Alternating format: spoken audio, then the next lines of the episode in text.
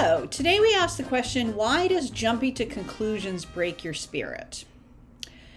Jumping to conclusions is one of the Olympic events for being a professional victim because what happens is, and maybe you've been the victim of this, like let's say I've you end a text with a period and a millennial goes, Why are you mad at me? I'm like, what are you even talking about?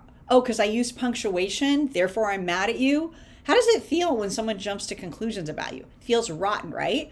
But we do this all the time. We go, oh, that person hates me. Oh, that's never going to work out.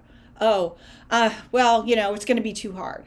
You don't know that. You're just jumping to conclusions. And why do we do that? We jump to conclusions because it's sort of like an itch. An itch is actually pain that's kind of tingling. So we scratch it because we'd rather have the pain than have the I don't know what's going to happen.